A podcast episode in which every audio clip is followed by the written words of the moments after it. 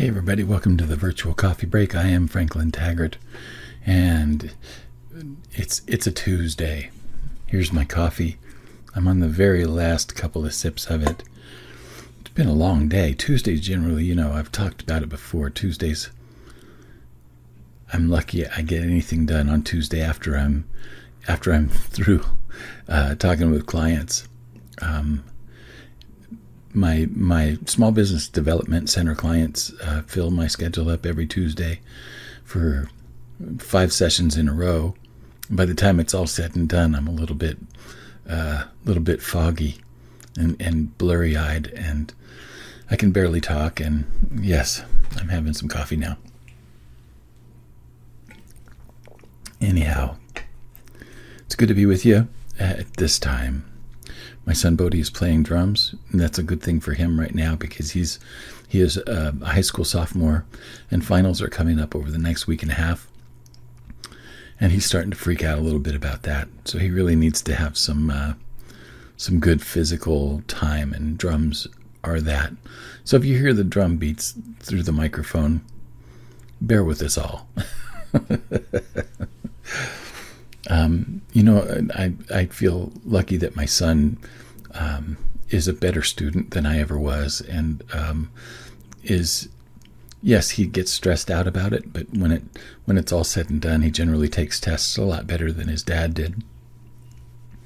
I was always intimidated by tests. Have you, you know, did how were you with tests when you were growing up?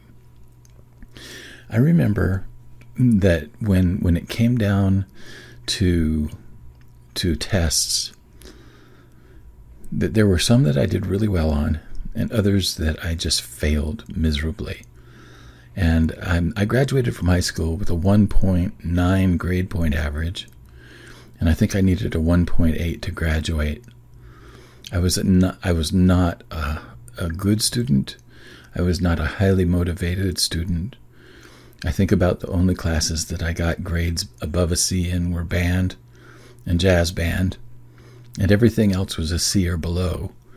And a lot of it was that I just was not motivated at all um, to study. The classes that I did okay in were the classes that were really heavy in discussion. Like, if we had discussions in the class and the test was on the discussion, I was golden. If there was any reading that had to be done, I was kind of a slow reader. Even though I loved to read, it wasn't something that I did quickly. And so, you know, when it when it came to classes like psychology, when I would have to read like a hundred pages in a section and then take a, test on it, no way. I I would not do well on that at all. And I what I found was that in order to comprehend reading, and this is still true today, in order to comprehend reading, I, I had to I had to read over it more than once, usually sometimes as many as three or four times, before I would actually internalize what I was reading. And then there were the tests that required required fast logic, and I didn't do well on those tests either. Um, the things like you know, like any kind of a math or geometry or algebra or any of those where you had to figure things out and you had to figure things out quickly and you had to show your work. I did not do well on those. And for years, I thought I was not good at math until I went to college and I had a professor named Paul Saltzman. May he rest in peace. And Paul Saltzman was the first professor I ever had that actually showed me that I could do math, but that I had my own way of doing it. And I learned a lot from that experience that's that I still carry with me today, and that is the same thing that I've told you before that I feel about business and coaching and creative work. We all have our own way of doing the thing that needs to be done, and no one way is the right way to the others being wrong. And Paul Saltzman taught me that in math that there were there were an infinite number of ways to arrive at an answer, right? And as long as he as long as he could see the way that I figured out the problem, then he was okay with it.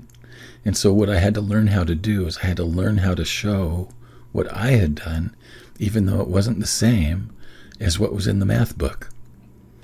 I still got to the same conclusion and I still came up with the correct answer, but my method of solving the problem was different from the book and it was different from everybody else in the class. And Paul was the first professor that I ever had that said, It's okay to do it the way that you do it.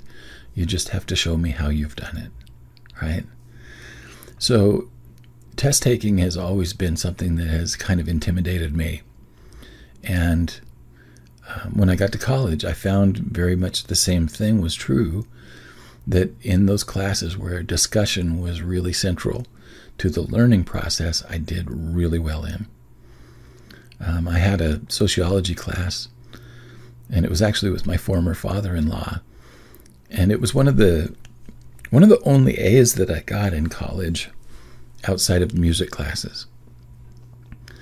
And the reason that that class was so much fun for me was that we would have lively discussions every time every every session of class we would have an, an, in-depth wonderful discussion of social problems of different aspects of sociology and understanding the complexity of of things that happen in society and all of the things that feed into them but when it came time for the test to be taken in those classes, because the discussion had been so central to the learning, I did great.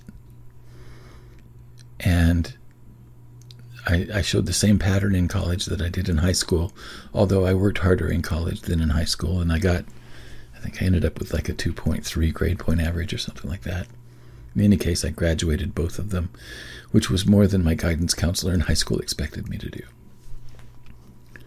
So, the thing that I think is interesting about the way that we learn and the way that we the way that we come to solutions for problems is that we all have a different a different way of processing the world.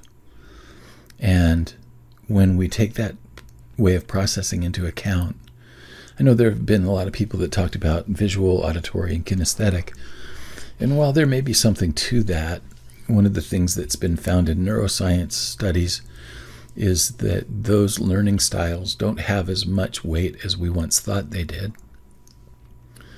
But I still feel like that um, there are ways that we learn how to learn, and they're they're kind of unique to our situations. Like um, I did learn how to read at a young age. I remember being able to go into first grade and being proud to tell the teacher that I could already read. But my comprehension scores were low, and one of the things that was going on there was that I had to read it more than once in order to comprehend it. And in the timed reading tests, I only had time to read it once and I didn't comprehend it. so it's like the way that I learned how to read, evidently, uh, was a way that was a little bit slower than what was expected academically. But the fact is, though, is that I could still read. and I could still learn. It was just a different process for me than the books taught to.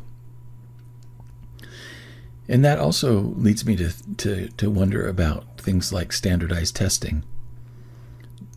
Are they able to take into account those kinds of factors? And if they aren't, are they legitimate? I don't know the answer to that question. I'm certainly not qualified to to give an answer to that question, but it makes me wonder. Um, because as I, I I went on to do some teaching in public schools, and one of the things that I noticed is that the kids that were in fourth grade, almost all of them, if not all of them, were able to repeat back to me things that I had said. And sometime between the end of that year and the beginning of their seventh grade year, their ability to to be present and to pay attention had shifted pretty dramatically. And either they weren't listening or they weren't hearing or or they were distracted or something else was going on. but something happened and they weren't able to repeat back to me what what I had said just moments before. So there, there are the developmental things that I think we need to consider when we're talking about the things that we need to learn in order to thrive in our in our careers, in our businesses, and our lives. I don't have answers to these questions. Again, I probably have more questions than answers at this point, but I really want you to think about for yourself what were the situations that you really shined in when you were growing up and you look back on your school? What were the what were the classes that you excelled in with very little effort? What were the ones that you had to work a little bit in? And what were the ones that you really had to struggle with? Now, I know that there are some of you that probably didn't have many academic struggles at all. I have a sister who has a PhD in number theory, and I honestly don't know if she ever struggled with her academics at all. She certainly took hard classes. But I don't know that it was ever the same kind of challenge for her that it was for me. And certainly her 4.0 grade point average in high school was a testament to that. But each one of us in my family had our own way of doing things and we had our own aptitudes and we had our own you know we had our own methods of figuring things out. And each one of us has gone on to being able to be somewhat successful in the area that we chose. It took me a little bit longer than my sisters. I think they all got there i think they all got there before i did. In any case these are the thoughts that i'm having tonight. I really i feel for my boy and i hope that uh, I hope that he understands that, yeah, you've got a lot to think about with your future right now. But honestly, the future is going to take care of itself, and all you need to do is focus on doing the very best you can right now, for right now's sake, and let the future just be, uh, be what it is. So those are my thoughts tonight on the coffee break. I hope, you know, I hope this has been of some value to someone. Um, and again, I appreciate your time, your attention, those two valuable assets that you share with me every time that you watch one of these videos. Have a great, whatever it is where you are, and I'll see you again tomorrow.